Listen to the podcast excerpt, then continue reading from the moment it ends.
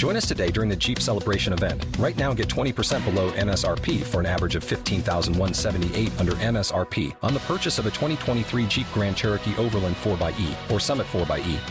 Not compatible with lease offers or with any other consumer incentive offers. 15,178 average based on 20% below average MSRP from all 2023 Grand Cherokee Overland 4xE and Summit 4xE models in dealer stock. Residency restrictions apply. Take retail delivery from dealer stock by 4 1. Jeep is a registered trademark.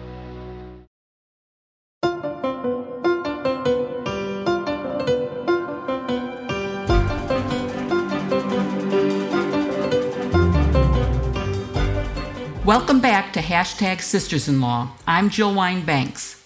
This week we'll be giving you an update on Chauvin and his sentencing, doing a roundup of recent SCOTUS decisions, and an explainer on conservatorships and what it's meant for Britney Spears. And as always, we'll be answering some of your questions at the end of the show. And there's one piece of news that we didn't cover in that listing, and that is the suspension of the law license of Rudy Giuliani and also the lawsuits that are pending and where he had to testify brought by Dominion for over $1 billion. Who'd like to start us on that conversation? We waited so long for it, and now nobody will take the bait. well, well, then I'll talk about it because I was very excited to see. First of all, he was admitted the same time I was to the New York bar, which I hadn't realized and I'm sort of ashamed of. Um, I obviously took my ethical uh, obligations much more seriously than he did. And I bet all of us did when we were uh, taking the bar exam and thinking about going through character and fitness. Didn't you really think about everything you did and what consequences it might have? Absolutely. I bet you did.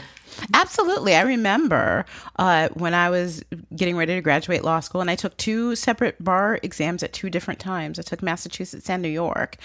And leading up to both of them and and knowing that the ethical obligations, there were some friends who I really liked who you know, sometimes engaged in conduct that I wasn't always great, and I would like stay away from them for a while. It's like I can't hang out with y'all. I have to get, I have to be admitted to a bar.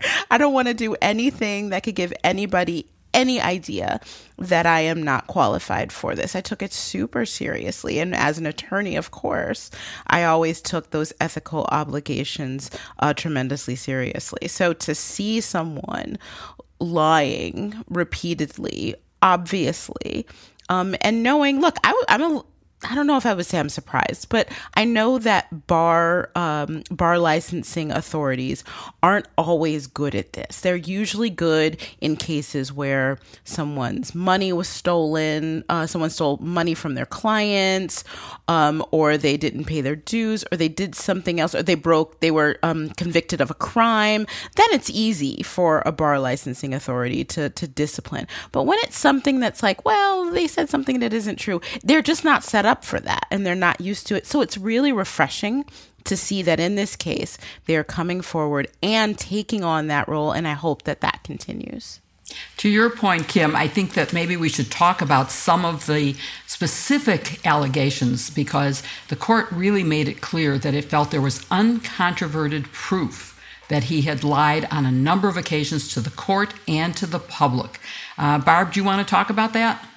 Well, well sure, Jill. And um, you know, one of the uh, canons of ethics for lawyers is candor to the tribunal. That means telling the truth in court, as well as telling the truth uh, to your client and in public.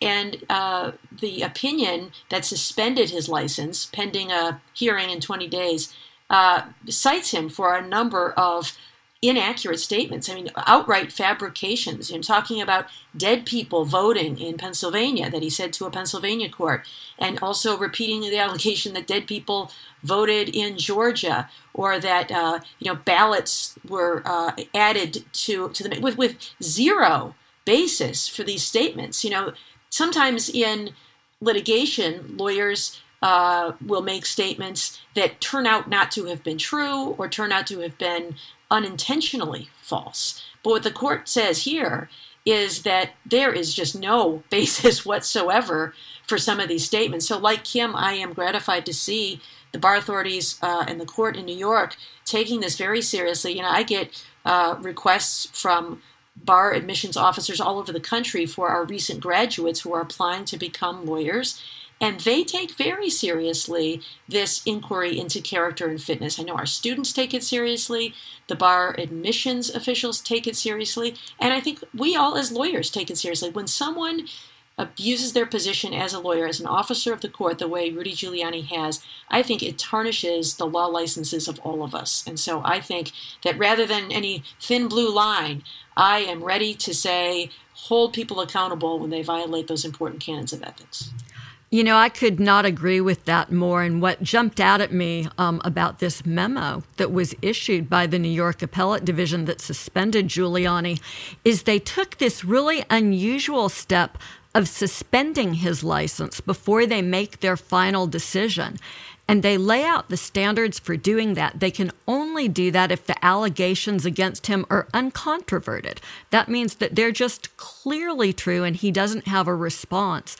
And the court spends some time laying them all out. And Barb, you talked about this notion of dead people voting it may hit me different than it hits y'all because that's the historic complaint made against black communities in Alabama when people want to initiate fraud proceedings. Oh, there were dead people voting down in Greene County. And so, you know, I heard that from Rudy. I was glad to see that in this opinion, they went to such great pains to lay out that, that it was uncontroverted that these allegations were not true. And, and it seems to me that they're in so much detail in this suspension order that Rudy is going to lose his license to practice law permanently. I mean, the next time he's going to be in a courtroom, if ever, is when he's a defendant in, in his own case, I suspect. And I sort of wonder if if Republicans had not had the courage in the wake of this election to speak with, with the forthright manner that this opinion speaks and to say there's simply no truth to these allegations and they are designed to diminish people's confidence in the outcome of this election. And that's unacceptable. I mean, talk about drawing a, a, bright line. That's what they say. We can't condone Giuliani's conduct because he's trying to undercut confidence in our elections and our elections are secure. It's unacceptable conduct. And so we're going to suspend him now while we consider what we should do permanently. If Republicans had had that level of courage, maybe this country wouldn't have been dragged through the whole mess of the big lie. I think that's the most important thing to me is that the court is saying that this is a danger to the community if he is allowed to continue to practice law, and therefore we are suspending him pending a full hearing, although they've also said that they've given him an opportunity to contest the allegations and that all he does is say, Well, I have plenty of affidavits, but he hasn't shown any. He's been called to put the proof forward and he can't do it. And what I'm hoping is that the American public both Democrats and Republicans will see that, and that members of Congress who have continued to defend what we're calling the big lie will suddenly have no defense left and they will be forced to admit that there was no fraud in this election. So, Kim, we've had a really busy week and we have a lot of news of the day and of the week. Let's start with the sentencing hearing that happened today. Uh, why don't you start us off on that discussion? Yes. So uh, today, Friday, when we were talking, uh, Derek Chauvin, the former police officer in Minneapolis who was convicted of murder for uh, the killing of George Floyd, was sentenced and he received 270 months or 22 and a half years. That was an upward departure from the sentencing guidelines, uh, which the judge said uh, had to do with a number of aggravating factors, including the particular cruelty of his actions and also the abuse of his position uh, as someone uh, of authority as a police officer. And, and so I want to start with you, Jill. Actually, you know, we watched this sentencing hearing take place today, and I think that it was um, a lesson to a lot of people who maybe haven't seen sentencing hearings before. And it began with victims' impact statements. And I want to get your thoughts about what those are, the purpose of that, and what you saw uh, George Fo- George Floyd's family say today. It was, I thought, a very moving presentation. It started with his very young daughter, who uh, was appearing via a phone system uh, in the courtroom, and she was adorable and compelling in talking about the absence of her father and saying, If I could, I would tell him I love him and I miss him. That can't help but move the judge. But the judge, of course, said, I am not moved by emotion. I am making my decision based on the law and the facts. Um, his brothers had similar stories, um, and they were equally wonderful. They have been very visible in all of the proceedings and outside of the courtroom as well. But we also heard from two of the prosecutors who I thought were really outstanding witnesses in summarizing for the judge exactly why the upward departure was necessary. They made it clear this is not an ordinary second degree conviction, and that if there was ever a case where you would have an upward departure after a second degree murder conviction, this was it. And they spelled out how the cruelty occurred, how children were present, how it was done as part of a group of officers. They made it very clear that an upward departure was necessary. And so it wasn't a surprise to me when the verdict was announced that it was 10 years more than what the uh, expected or the uh, ordinary routine sentence would have been. Yeah, right. And, and, Joyce, today we also heard from the defense um, as well in this hearing, and I want to get your thoughts about it. I mean, the the witness was uh, Derek Chauvin's mother who testified, um, and also the defense attorney talked about the fact, acknowledged the fact that this case has changed the world, uh, and to use his words, based on the uh, social justice movements that were spurred from the killing of George Floyd, but that the sentence guidelines should be followed that that some that is something different than what was happening in the courtroom give us your take about the defense's strategy you know in hindsight now that we can all breathe a sigh of relief over this sentence I think it's clear that the fight was always about whether the judge would stick to the guideline sentence or whether he would depart upwards. And that's something we've talked a little bit about on the podcast in the past. It's a feature of federal sentencing, it's a feature of sentencing in Minnesota state law. It, it um, lets the judge consider additional factors that occurred when this crime was committed that aren't fully taken account of in uh, assessing the guideline range. And the judge, you know, asks himself the question, well, given the presence of these facts, should I issue a higher sentence? Minnesota law is actually pretty strict and, and offers some constraint on upwards departures. Here, the judge, before this sentencing, had found that there were four aggravating factors that he could consider. He used only two of those the, the excessive cruelty that was used here and the fact that Chauvin abused a position of trust in his 20 plus page written order where he decided to depart upwards. And so and and he had this order written before sentencing. We didn't know that until he told us that during the sentencing. But now in hindsight we know that really the defense was going to have a tough job to do here to change the judge's mind. And they, they just didn't do it, Kim. Mama essentially testified about his innocence.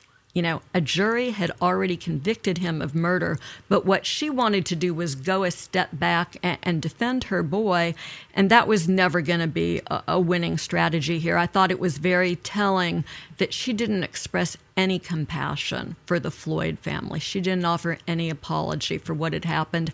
And, and I'll just say, I know we're not supposed to talk about emotion in sentencing, but that sort of broke my heart for George Floyd's family. And, and I thought, you know, the notion that Chauvin spoke was a mistake by the defense. If he didn't have anything productive to say, he should have never taken his mask off and stood in front of that family and the judge. Instead, he sort of hemmed and hawed, Well, there's stuff that's going to give you comfort down the road that I can't talk about today. And I don't know about y'all, but my reaction was, What are you ever going to say at this late stage that's going to give this family comfort? Not an effective defense strategy. The judge wrote, a really great opinion very heavily justifying his opinion based solely in the facts and the law, this sentence stands up on appeal. Yeah, I was so surprised not only um, at, at, the fact that the mother did not acknowledge. I mean, listen, often you see uh, family members of uh, defendants speak, and what they usually say is, "Look, this I, I to the to the victim's family is look, I know this destroyed your family, but it's destroying our family too," and, and that's something that is fairly common. She didn't acknowledge them at all, and that didn't go unnoticed when the when the family member spoke afterwards. They noted that um, that she didn't speak to that, and, and usually what you often see for defendants who are convicted is an expression of contrition, uh, an expression of remorse, really throwing themselves at the mercy of the court. And we saw none of that. It was this cryptic message from Derek Chauvin that was weird. Uh, I, am with you 100%. And, and I, I agree completely, but I, I was even more appalled by the mother's testimony when she said, and referring to his father and I probably won't even be here when he gets out, and we won't get to talk to him. Yes, they will. They can visit him in jail and talk to him. The Floyd family will never get to talk to George again right. because he isn't around. And that really set me off. That was, I think, one of the lowest moments.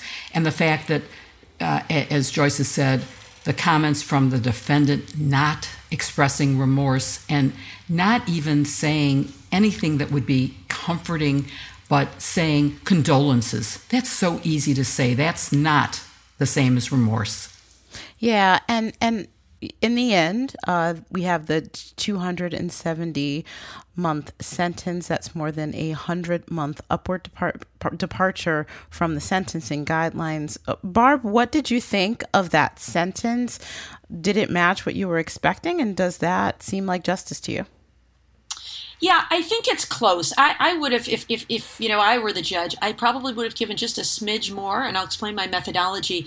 Um, you know, the um, the statutory maximum in the case is 40 years, but Minnesota is a mandatory sentencing guidelines jurisdiction, and so we know that um, a couple of months ago, uh, Judge Cahill already had a hearing where he made findings about these aggravated factors, which Jill talked about, you know, abuse of a position of trust, in particular cruelty and committing the crime in front of children and the like. That meant that the sentencing guidelines in this case, which are calculated at 12 and a half to 15 months, uh, could be doubled. And so that meant that the new maximum was 25 to 30 years.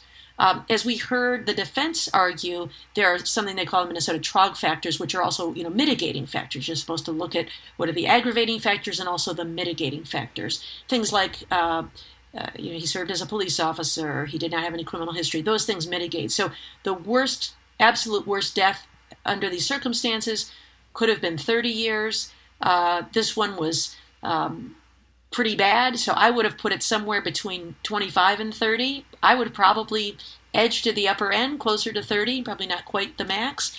Uh, that was you do not want to go in front of Judge McQuade, man. Yeah, she is a heavy sentencer. Maybe, it is a prosecutor's bent, but um, I think you start with the guidelines. And then you look at the case in front of you to decide where within that range this case falls. And if the guidelines are 25 to 30 months, I think the sentence should fall toward the higher end of that. So I, that's, that's where I would have put the sentence. But nonetheless, uh, in light of the history of police officers getting away with uh, very lenient sentences, or being acquitted or, or as the defendant asked for a sentence of probation. I think 22 and a half years is a substantial sentence. And of course the judge has to think about a number of things. I think sometimes the public thinks solely about public safety and that's what defendants often argue. My client doesn't pose a risk to anybody else if they were to be released. But that's not the only factor that a court has to think about. They have to think about things like deterrence what message am I sending to other police officers when they're engaging in conduct? I want them to be cognizant of the fact that if you kill somebody, you might get 22 and a half years. There's the idea of promoting the respect for the rule of law, uh, not just making sure that George Floyd and his family are made whole, but making sure that the community understands that this is a serious crime, that there are serious consequences for police officers who commit these kinds of crimes, and this idea even of retribution, a fair sense of punishment, because without that, people lose respect for the law and feel compelled to take the law into their own hands. So all of those things combined, I think, uh, push the judge toward a serious sentence. As I said, I, I would have imposed a sentence a, a, a shade higher, but yeah. I think 22 and a half years is a substantial sentence, especially when we consider that Derek Chauvin still faces charges from the Department of Justice in federal court. Right, right. That case is still pending. And Barb, I really appreciate that because, you know, it, it can be difficult. I will speak for myself, just the trauma of this case and the trauma of seeing so many incident, incidents of um, police brutality, what it has done for me, you know, it turns off my lawyer brain a little bit and turns on my human black woman uh, heart. And what generally happens in cases like this on days like today, just like in days of the Chauvin verdict, um, is that I brace myself for justice not to happen and I'm often braced and prepared for that. So what I thought was going to happen, I was really prepared for a 12 or, or 13 or 15 year sentence. I was actually surprised by this. It does not mean um, I think I'm going to have some. I'm going to have to take some time and reflect about whether I think this is justice or not. Um, but it's that expectation that justice will not be coming that I was actually surprised. And also the buildup of the judge, uh, his words before he actually announced the statement. I thought he was giving excuses as to why it was going to be low. Um, and so, right up to the end, I was not expecting that much. And the fact that it was what it was was actually surprising to me. And, and I'm going to have to sit on it a little bit uh, and, and reflect and meditate to figure out whether this feels like justice to me. I hope it will give you some comfort that it is 22 and a half years. In Chicago, a police officer shot in the back a suspect 16 times, and he was a teenager, Laquan McDonald. And that officer, Van Dyke, was sentenced to six and three quarter years. Now, the big difference to me is the cruelty of the Chauvin murder of George Floyd which took time and there was plenty of time to reverse. Whereas uh, Van Dyke shot, and I am told that once a police officer starts shooting, sometimes the adrenaline makes them just keep their finger on the trigger, explaining supposedly, not to me, but supposedly, the 16 shots. But I, I would say 22 and a half is a lot better than the six and three quarters, and that maybe it is sending a message to all other police officers that they better be very careful and not do anything that crosses the line.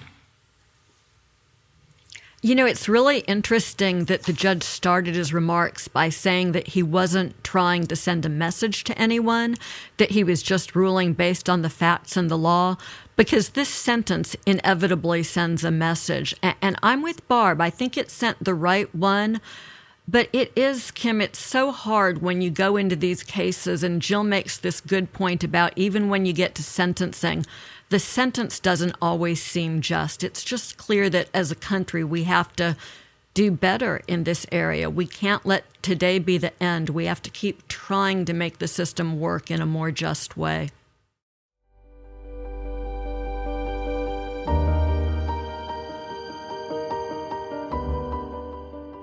Joyce, I know you've been using Function of Beauty shampoo, and so have I, and I loved it so much that I've just ordered their facial cleanser. What about you?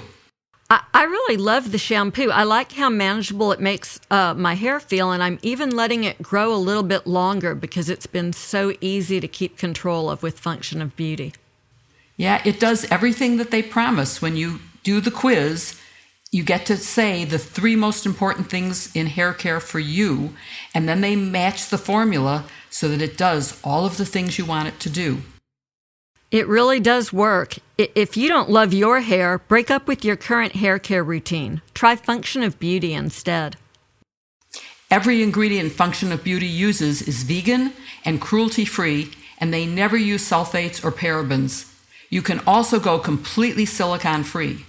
Function of Beauty offers completely personalized formulas for body and skincare as well, so you can customize your beauty routine from head to toe. Never buy off the shelf just to be disappointed again. Go to functionofbeauty.com slash sisters, take the quiz, and save 20% on your first order. That applies to their full range of customized hair, skin, and body products.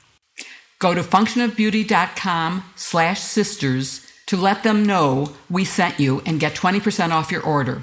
That's functionofbeauty.com slash sisters or look for the link in our show notes.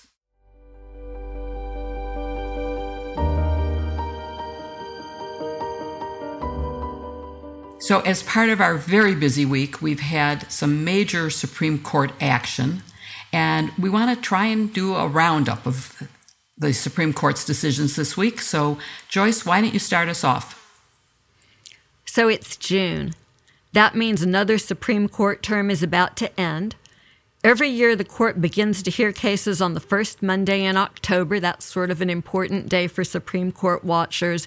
And then we get decisions throughout the year, and they're usually announced in the courtroom with all of the justices present. But because of COVID, this year they're just being posted on the Supreme Court's website at a designated time. It's been a little bit strange this year. Usually, the court continues to announce cases through the last week of June.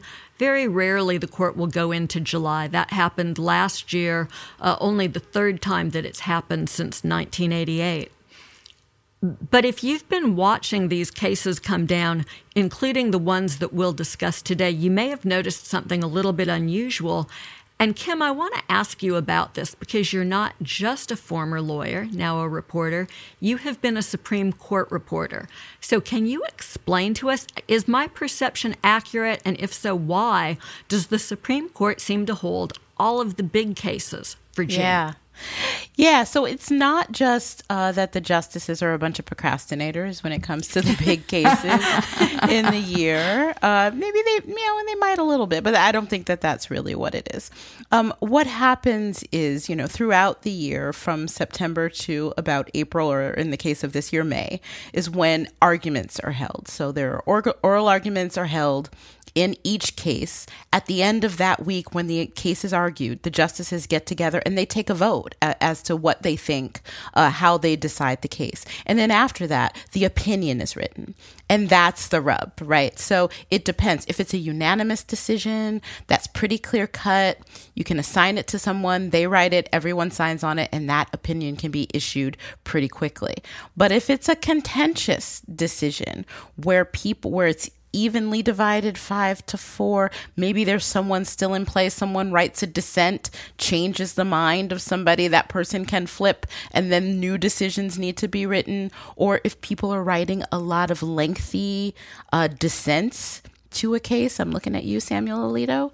Um, it takes a lot of time for those opinions to be written, for they to, for them to be circulated among all the other justices and signed off, and for those opinions to finally come out. So that's why earlier in the term you see a lot of unanimous decisions because those are the easy ones to come out, and it's later in the term when you get to some of the hot button five four opinions that have a lot of dissents and a lot of concurrences, just because those take more time. So that's why June is always a big fiery opinion month at the SCOTUS. That is such a great insider view of what goes on at the court. Um, and Sam Alito, take note. Kim Atkins' Stohr is coming for you. Um, I, I love this quote from Justice, from Chief Justice Roberts, who once gave an interview talking about the conference procedure, and he said this. He said, Anytime you get nine people together, whether it's at a party or it's in the conference room of the Supreme Court, you do have to maintain some order, or it does kind of degenerate into squabbling pretty quickly. so it's good to know that Supreme Court justices are just like my kids at the dinner table, right? I mean, his job is apparently the same as mine, which feels like herding cats some days. But that takes us into the substantive cases that were decided this week. And Barb, I bet a lot of people in Ann Arbor were focused on the same case that people in Tuscaloosa, Roll Tide, um, were focused on. This was the NCAA case, and student athletes had sued the NC2A over restrictions on non cash compensation. Can you talk about what that actually means and the effect that it will have on college athletics? Yeah, I will. But first, I have to um, give you a hat tip for your insider lingo, NC2A. It's very Tuscaloosa of you. Roll Tide. Um, yeah, the case is called uh, NCAA versus Alston, brought by former college athletes. And so the NCAA is, of course, the main governing body for college sports. And a group of athletes uh, sued the NCAA to challenge a restriction. You know, there are all these rules about amateurism to protect the athletes and the integrity of the sport. Uh, but this particular set of rules prohibit colleges and universities from providing benefits beyond tuition, room and board, and textbooks. So if you're a scholarship athlete, that's all you can get, which is has some value. But as these universities are making mega bucks off of athletes, there has been some pushback uh, to expand those benefits to athletes. And so in this case, it was a unanimous 9 0 opinion. The court held that um, this rule, this restriction, violated federal antitrust laws. Um, and so the opinion on its face is actually pretty limited. It applies only to the restrictions that were challenged in this lawsuit. And those restrictions were things that banned only education related benefits like lab equipment or uh, laptop computers or uh, scholarships for graduate school and, and things like that. Um, so going forward, colleges and universities may pay for those types of educational benefits for student athletes without any penalty from the NCAA. But but the real significance of the case, Joyce, and the reason that people are talking about it in places like Ann Arbor and Tuscaloosa, is that it likely paves the way for some bigger challenges, like paying uh, salaries to athletes or allowing athletes to make money off of their name, image, and likeness. And this this is one area that's getting a lot of attention. Um, I can remember Jalen Rose. You probably know who he is. He's a former NBA player and he's now an ESPN host. But he played basketball at Michigan, and I remember he once complained that when he was a student, he would see his own jersey for sale in the window of the sports shops across town. And while the university and the manufacturer and the store were all making profits off of it, the only one not making a profit off of it was him. He got nothing. Meanwhile, he didn't have enough money to go to a movie. He was getting, you know, his tuition and his room and board and his books paid for, but he had zero pocket money while all these people were profiting off of his name and likeness. And so allowing athletes to control their own naming, image, and licensing rights would permit athletes to share in those profits. So you could imagine they could profit from the use of their image in video games. It would permit them to endorse products, to make paid appearances at camps. Uh, and events just like other famous people can. Um, there are some people who are concerned that this will open the floodgates in a way that could kill the goose that lays the golden eggs. So, you know, universities say that the revenue they generate from football and basketball is what allows them to fund the so-called non-revenue sports, like basically everything else. You know, women's sports and sports like swimming and track and field and tennis and all of these other sports. Um, but you know they still have ticket sales and TV revenue and other ways to generate proceeds. So no doubt this ruling could very well shake up college sports. But even the NCAA must comply with the antitrust laws. So even if it does kill the current model, uh, we're going to have to find that new equilibrium. So exciting day in sports for student athletes. It's a pretty um, fascinating case, and I don't think we've heard the last of that uh, situation. Is that your take too, Barb? Do you think there's more litigation coming? Yes, I, I, think we're going to now see a lot of challenges to these other types of rules that defines amateurism. Brett Kavanaugh wrote a concurring opinion where he really mocked the NCAA for this idea of protecting athletes from uh, the evils of, of money by protecting the amateurism in sports. And so I, I think that we're going to see challenges now to all of these rules that the NCAA has had in place for a long time. Well, Jill, let's um, let's do a time machine thing here and go back to episode 14 of the podcast. Back in May, we talked about the Snapchat cheerleader case, or as Barb called it, "Give me an F," when it was argued in before the Supreme Court. Um, the issue involves students' First Amendment rights when they're off of campus. And as I recall at that time, you led us through a really great detailed discussion of Tinker, which is the precedent that's in place that the court in the Snapchat cheerleader case had to reckon with. Um, I think I ranted about uncertainty in these rules and how horrible it was for there to be uncertainty about what was permissible speech. So, how did we do? The Snapchat cheerleader case has now been decided. Is this speech that occurs off campus protected speech? And, and what do you think about the future of right, bright line rules and the First Amendment in this area? So it's a complex question. Um, and maybe just to remind the audience, Tinker was a case that first established that students had First Amendment rights, and this was students in 1969 wearing black armbands to protest the Vietnam War. This was a case where a student was angered by not making the varsity team and used some vulgar language in a Snapchat um, posting to complain about the school, the coach, and the cheerleading squad. Um, but the court did a very uh, clear thing. They said, absolutely, even off campus, there is some ability of the school to control speech when it is severe and serious harassment or um, something like bullying, but that ordinarily speech off campus is protected speech. And uh, Judge Breyer wrote a very, very clear opinion saying that there were three bright lines that said this speech is protected. One is that the school, when you're off campus, doesn't act in loco parentis, which is uh, Latin legal talk for in the place of a parent. Says it's up to the parents to control foul language that's not on the school grounds, not up to the school.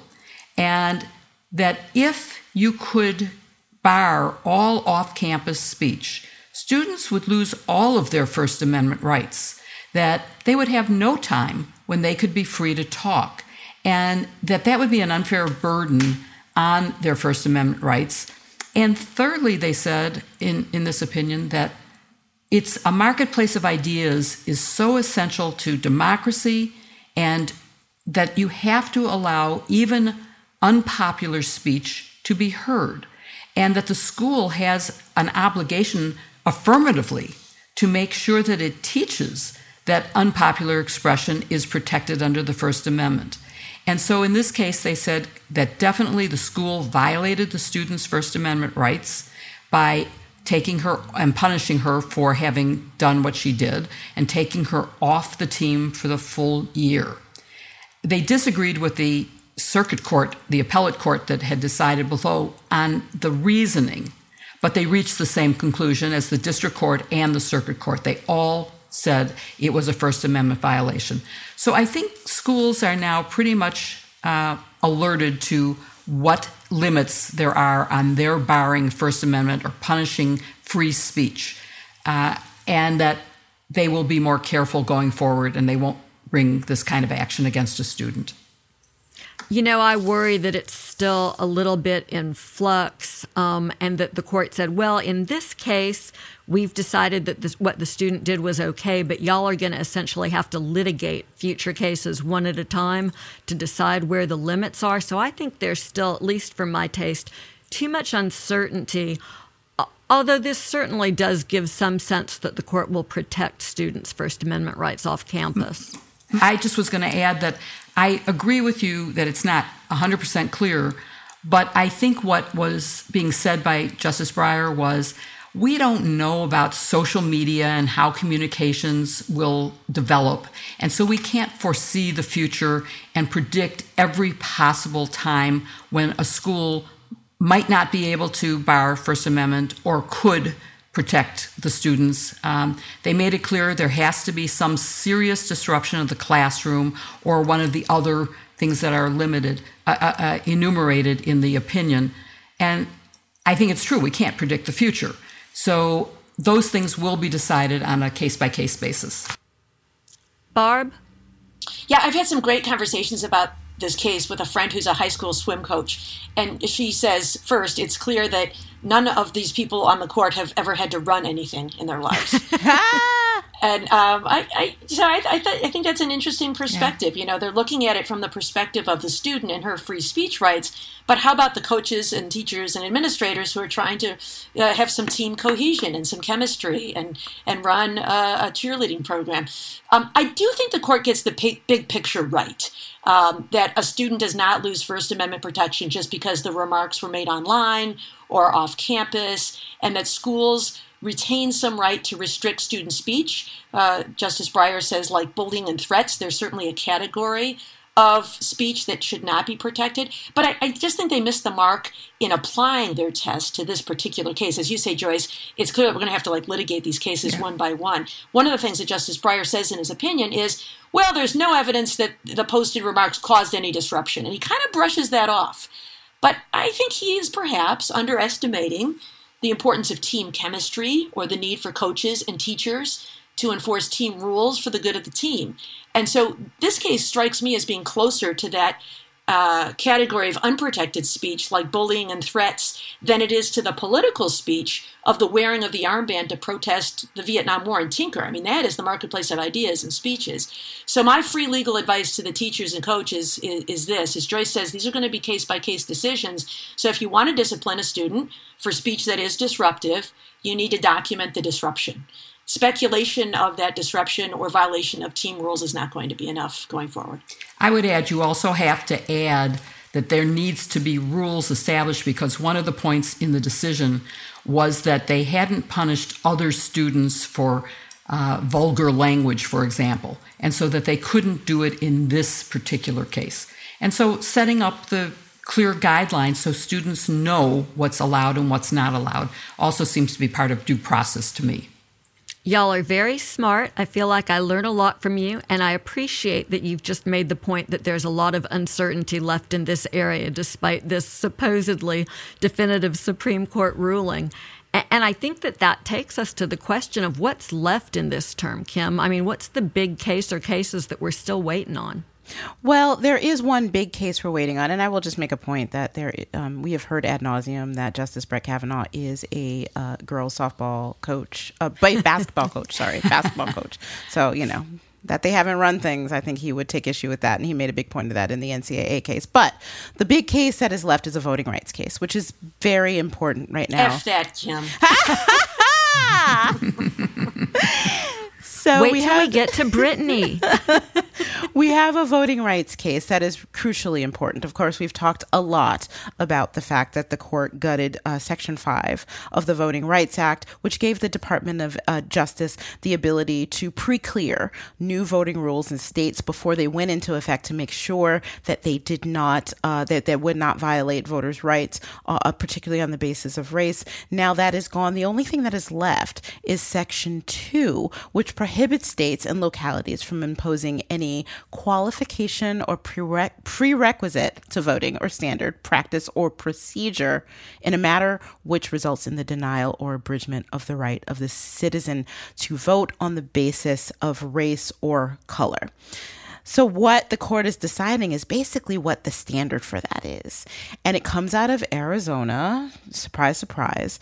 Um, and it involves two laws that were imposed there. One uh, was a regulation requiring out of precinct ballots to be entirely discarded. So, if somebody's polling place change, for example, and they went to that place to vote, rather than that vote being treated as a provisional vote, it just was not, it just is not counted at all. That's one provision. And the other is a criminal statute that bars most people from returning early ballots on behalf of another person. So basically, if somebody gets your, your uh, absentee ballot and submits it for you, that's a crime and the and the uh, the Democratic National Committee and some other folks sued and are challenging that. And what the Supreme Court will decide is what standard plaintiffs have to meet in order to make a challenge that a rule can uh, be violative of the Voting Rights Act on the basis of race or color. This will impact directly uh, what Merrick Garland announced in his lawsuit in uh, Georgia, which is based on Section 2. It's a really, really big case. It will come out next week. We don't know exactly which day yet, but that's the one thing we all have our eye on. You know, it's really interesting that Merrick Garland chose today to announce United States versus Georgia, which, as you point out, is a Section 2 of the Voting Rights Act case, not something that DOJ has done a lot of litigation over, but pretty much all that's left after Section 5 was gutted in Shelby County versus Holder. And I noticed something interesting uh, when they spoke about the case this morning. DOJ was careful to couch all of their claims that Georgia had violated the rights of, of black Georgia voters in terms of the violation being intentional. Section 2 is typically thought about in two ways. You can have intentional discrimination, but it's also illegal to put into place rules that have discriminatory impact. Garland, though, and, and the other folks who spoke this morning were very careful to say Georgia had had high turnout in the election. And Georgia, the legislature took these intentional steps to keep black people from voting. A lot of it is, is about the rules surrounding the use of absentee ballots although there's also a concern about this new, new rule that provides restrictions on giving water uh, and food to voters who are waiting in line, because that, of course, is an impact on largely black voters in neighborhoods with really long lines. And, so I'm wondering, Kim or, or Barbara Jill, what do y'all think? I mean, it's so strange to me that Garland announces this case before Brnovich comes down, before they know what the new standard is. Is the fact that they focused on intent in the Georgia case enough to make it survivable no matter what the court does in Brnovich? Well, I think they had to file this lawsuit kind of without regard to what's happening in that case, right? Because it could very well have been that that opinion came out today or yesterday, uh, and they clearly have been gearing up to file this lawsuit. So I, uh, I, I, think that they are are not going to wait and take their cues from others. Um, you know, Merrick Garland um, is, is neither waiting for the Supreme Court nor waiting for Congress. I mean, one of the things he has said is he would like to see the For the People Act passed that would eliminate the need to file these lawsuits in individual states because that would guarantee uh, voting rights on a national basis. But again, you can't wait for Congress either. So I think he is um, not relying on other branches of government to do the job of protecting voting rights. He's just going and doing what he thinks is uh, is necessary. I also think he said in response to a question today at his press conference that in addition to filing this lawsuit, they're looking at other states. And so I think that this is not only an effort to uh, combat the law on the books in Georgia and get that thrown out, but also to send a deterrent message to other states like my own state in Michigan, where similar legislation is being proposed. So I think they saw some urgency to stop that in its tracks.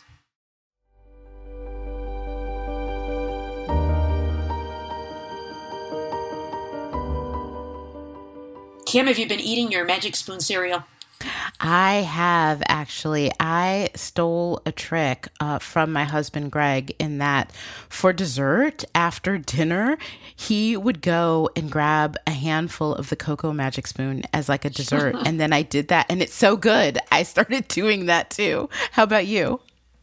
Yeah, well, you know, uh, cereal is my uh, go-to late night snack. So if it's uh, late and I'm having dinner, uh, cereal is usually my my call. And so Magic Spoon fits the bill there. As you know, it has zero grams of sugar, 13 to 14 grams of protein, and only four net grams of carbs in each serving, and only 140 calories in a serving. It is keto friendly, gluten free, grain free, soy free, low carb, and GMO free. And, you know, I also love building my own custom set. With Magic Spoon, you can build your own box that you can make your own with a combo of cocoa, fruity, frosted, peanut butter, and cinnamon. I like the cocoa and peanut butter together. Pro tip. That's a good one. Mm. Uh, and you can even mix, mix and match to create amazing snacking and meal matches. Go to magicspoon.com slash sister to grab a custom bundle of cereal and try it today. And be sure to use our promo code SISTER at checkout to save $5 off your order. And Magic Spoon is so confident in their product, it's backed with a 100% happiness guarantee. So if you don't like it for any reason, they'll refund your money, no questions asked. Remember, get your next delicious bowl of guilt-free cereal at magicspoon.com slash sister and use the code SISTER to save $5 off. That's magicspoon.com slash sister.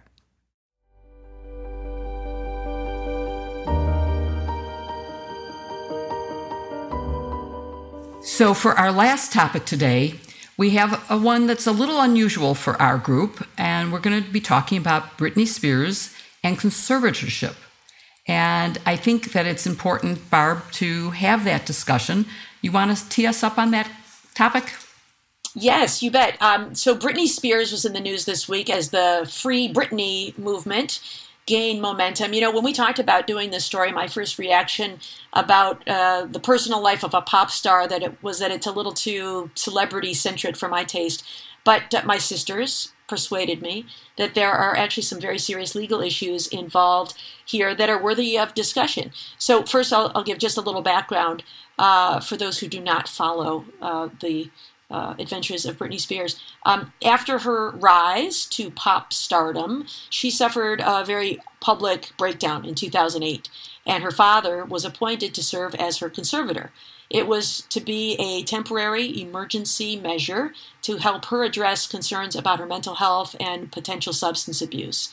Uh, so now here we are 13 years later. And at age 39, Britney Spears wants out of that arrangement. And at a hearing this week in Los Angeles probate court, Britney Spears accused her father of abusive control of her life, forcing her to take medication and to work against her will so that she can generate money for him and others. So, Jill, let me uh, start with you. Can you explain what a conservator or guardian is and what probate court is? Let me give a quick answer to that. Um, a conservator is the same as a guardian, guardian, and it is someone who is appointed when an adult is deemed incompetent, someone who cannot take care of their basic physical needs or their financial needs. It's someone who cannot do the basic things of life. And in this case, there was a, an apparent need for someone to protect the finances uh, Britney Spears has over 60 million in assets. She has earned very substantially during her career and has been very successful. The Superior Court of Los Angeles County, which is in charge of this case, has now finally heard her speak out for the first time and object to the terms of the conservatorship. She says that it has been abusive and not protective of her and that it has ruined her life. And there are times when someone becomes either physically, mentally, or psychologically unable and does require this care. But I think we should talk about what did she say and how did she appear when we heard her in the courtroom. And so that's that should be, I think, a focus of what we talk about. Yeah, thanks. And you know, Joyce wrote an interesting piece about this for MSNBC Daily. And Joyce, you make an interesting point about this case from a feminist perspective. It's not where I started, Barb. I, I was sort of like you. You know, I don't follow Britney Spears and didn't know a lot about her career and sort of resisted the idea of writing about this at first. And then I heard Jill, to exactly your point, this bootleg tape. I think the hearing where she spoke wasn't supposed to be taped, but somebody did, and it was put out on the internet. And this is a smart, intelligent, pretty angry woman um, who's speaking out.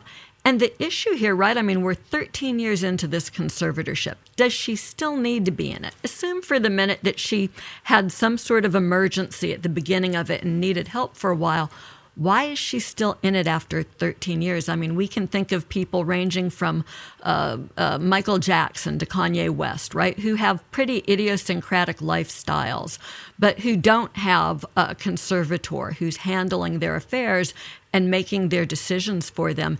And it's the nature of the decisions that her father is controlling what color her kitchen cabinets get painted whether she can take out the IUD that's inside of her body, whether she can have more children, that, that really made me begin to view this in feminist terms. There's a history in this country in the 1800s and 1900s of taking women who were inconveniently getting in the way of what men wanted to do labeling them insane and shipping them off to a mental institution, and that got them out of the way.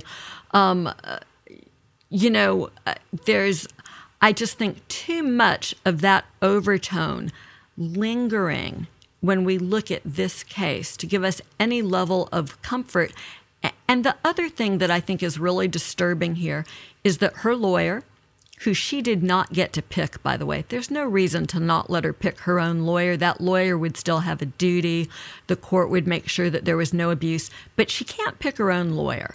And so, in revealed court transcripts, her lawyer is very cavalier about her rights, very cavalier, almost you almost get a tone of snark off the printed page as he's discussing with the judge the fact that they haven't told her that she can challenge the conservatorship, but he's made $3 million off of her during this period of conservancy.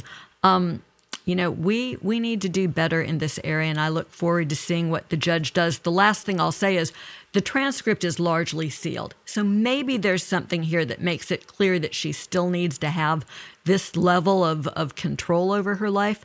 But no one on her father's side, on the side of the conservatorship, has spoken up and made that case. And that seems pretty telling to me at this point. If there was something there, they would have leaked it. Well, that is an interesting point. We never know all of the facts um, when, when part of the record is sealed. Um, but it, it raises some um, some difficult balancing questions, I think. I mean, Kim, certainly there are some people who need to have help managing their affairs, people sure. who are elderly or have mental health issues. Um, and yet, on the other hand, uh, there are certain freedoms we expect as Americans, and we all have the human desire for agency in our own lives. I mean, how should courts think about striking that balance? Yeah, so it's important to note that um, laws governing conservatorship are state by state. There's not a federal law, so different rules apply in different places. But generally speaking, it's exactly what you said, Barb. It's a it's a balancing between the principles of protecting someone and autonomy.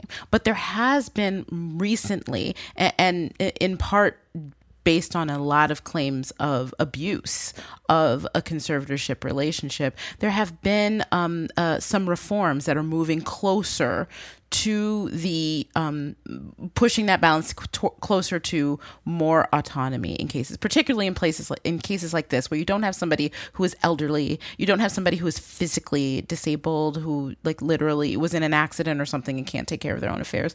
Britney Spears is a 39 year old grown woman, um, and so in that case, there is a movement to have autonomy be more of the presumption as opposed to the need for the conservatorship. But again, it's a case case by case basis. And we don't know, as you and Joyce pointed out, we don't know everything about this case. But what we do know does raise some concerning questions. I mean, the, the issue of the kitchen cabinets may seem like something that's silly, but for me, that was really important. Think about somebody who is trusted with the ability to put on, to headline months long Vegas shows, to go on tour, to put out four albums, to make millions of dollars, to really have uh, the fortitude and ability to choreograph these shows but she can't choose what kind of cabinets she wants. That doesn't make sense to me. And certainly the fact that she can't remove her own IUD, according to her own testimony, allegedly, I guess we should say allegedly, she can't do that. That's horrifying, and I think that the judge really needs to weigh that uh, in in effect. And and th- there are a lot of things that the judge could do. The judge can order that someone else be a conservative, take her father out of the out of it, and put someone else in. They can have her have a say, um, some sort of vote as to who that conservator could be.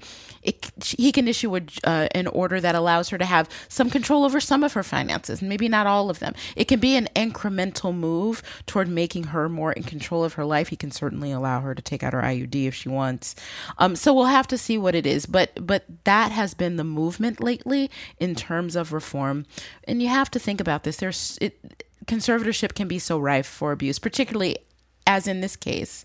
Um, and I'm not saying that this is what it is. I'll throw another allegedly in there for good measure. But it's important to note that the father benefits from this conservatorship. He's not only paid as the conservator, but in all of these deals that are being struck for all this money that she's making, he gets a cut of it. So I think courts should look very carefully when the conservator stands to to profit off of being in that position. Um, and, and, so, you know, this deals in cases where there's elder abuse, alleged disability abuse. It's really important. And I'm glad that we got to talk about it today, even though I am the Britney Spears fan of the bunch. I really enjoyed, um, I didn't enjoy because it's terrible, but it was not lost upon me when uh, Britney Spears' mother's attorney described Britney's relationship with her father as toxic. I, I, I died a little bit Jill, you have a thought. I, I, I, yeah, I just I agree with everything you said, except I'm not following Britney Spears. But I think the amount of money that's involved here, the amount she's been able to earn, gives her some credibility for being able to take care of herself. And I want to also point out that disability rights advocates find this to be a very important issue because it is often used to take advantage of the disabled and uh, of disabled people. And I think that we need to really follow this case very closely. There is supposedly, and there is in this case, an investigator appointed by the court who is supposed to do yearly checks and see whether the conservatorship is still necessary. But in this case, Britney's lawyer seems to have withheld information from her about her right to go and challenge it. And so I think that the investigator maybe hasn't done his job. The IUD strikes me as going back to the age of when women were sterilized uh, against their will for whatever reasons men thought they should be. And I, I, I think this raises some very, very serious issues that are important to all Americans.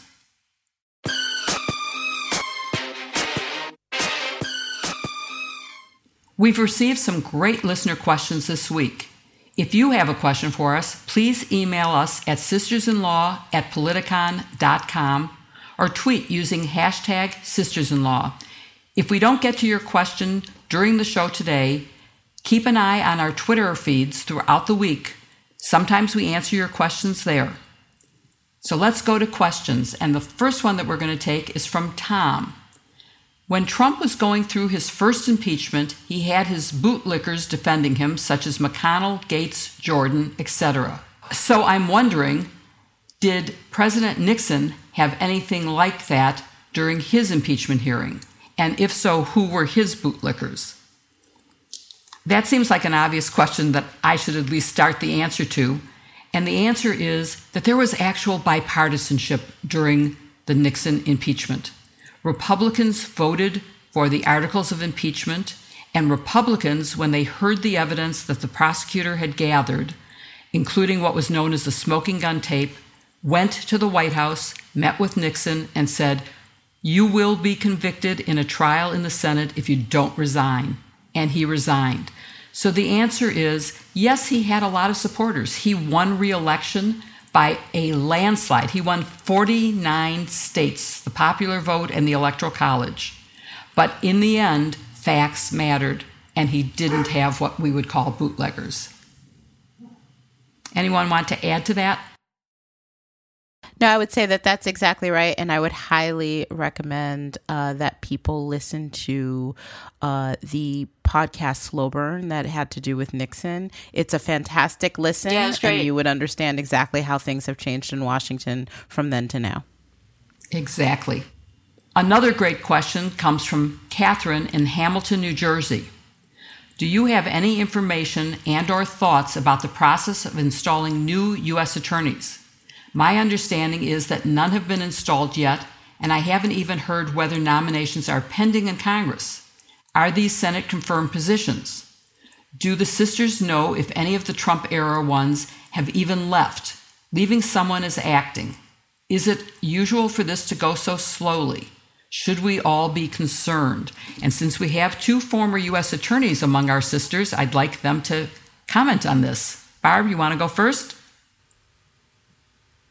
Yeah, well, first, uh, I should preface this by saying I don't have any um, facts, but I can tell you how the process usually works. Yeah, I have nothing inside other than what's publicly known. Um, all of the Trump appointed U.S. attorneys were asked to resign uh, at the end of February. And so they did that. So the people who are serving are either acting U.S. attorneys, um, but what's important about that is those were the people who are likely the first assistants of the Trump U.S. attorneys. So, uh, you know, there's some thought that at least some of them may have uh, similar political vision as uh, as their bosses, um, or people who are court-appointed U.S. attorneys. Under some circumstances, when there is a vacancy, either the court can appoint a U.S. attorney or the attorney general can appoint a U.S. attorney. So some of those are still in place.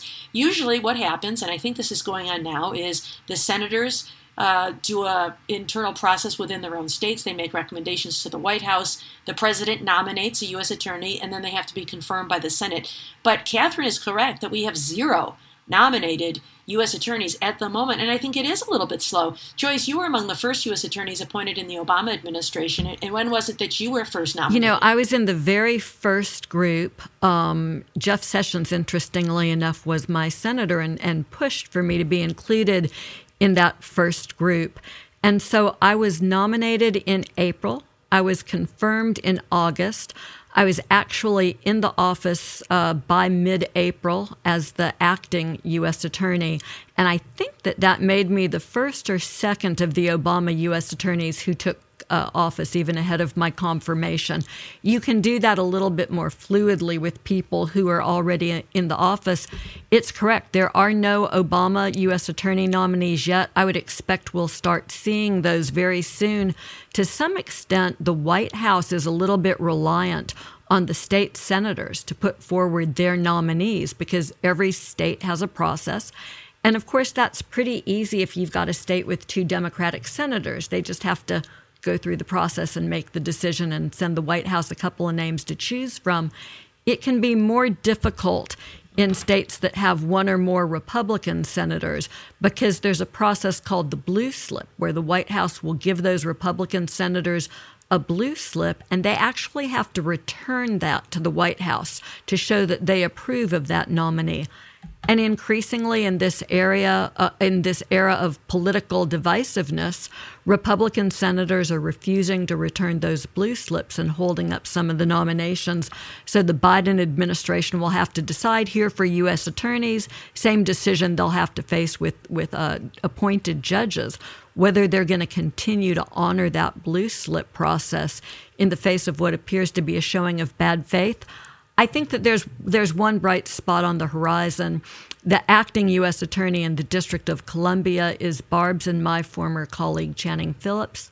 He was uh, an Obama era appointee, uh, worked in the Office of the Attorney General. So there are offices like that where DOJ has had the chance to put folks in, but it's very difficult to execute your priorities. For instance, today Merrick Garland said he wanted every U.S. attorney across the country to work with the FBI and with Main Justice components to work on these horrible situations where election officials or election workers are threatened or even physically assaulted by people, that he wanted that to be a priority.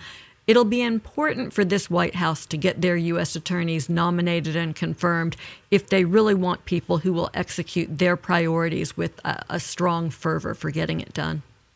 So, Catherine, I think that probably gives you a pretty good answer to your question and answers the one about should we be concerned with yes, we should. We need to get this done. Thank you all for listening to hashtag Sisters in Law with Barb McQuade, Kimberly Atkins Stohr, Joyce Vance, and me, Jill Wine Banks. Don't forget to send in your questions by email to sistersinlaw at politicon.com or tweet them for next week's show using hashtag sistersinlaw. And please support this week's sponsors, Function of Beauty and Magic Spoon. You can find their links in the show notes. See you next week with another episode, hashtag sisters-in-law. Can we end that segment with the song Toxic? yes. I don't, I don't know it. I don't know what- it, but it's, Yes, it's you like do. her top song. With the Do I? Taste of lips, I'm on the run. Oh, look at you. You're toxic, I'm slipping under. You know that song. Oh, baby, baby, how was I supposed With LinkedIn Jobs, we tap into a network of more than a billion professionals to help you find quality professionals quickly and easily for any role you need. Marketing wizards? Found them. Software engineers? Found. That project manager I could never seem to hire? And found. LinkedIn Jobs quickly matches your roles with candidates with the right skills and experience. In fact, 86% of small businesses get a qualified candidate within 24 hours. Post your first job for free and get started at linkedin.com slash spoken. That's linkedin.com slash spoken. Terms and conditions apply.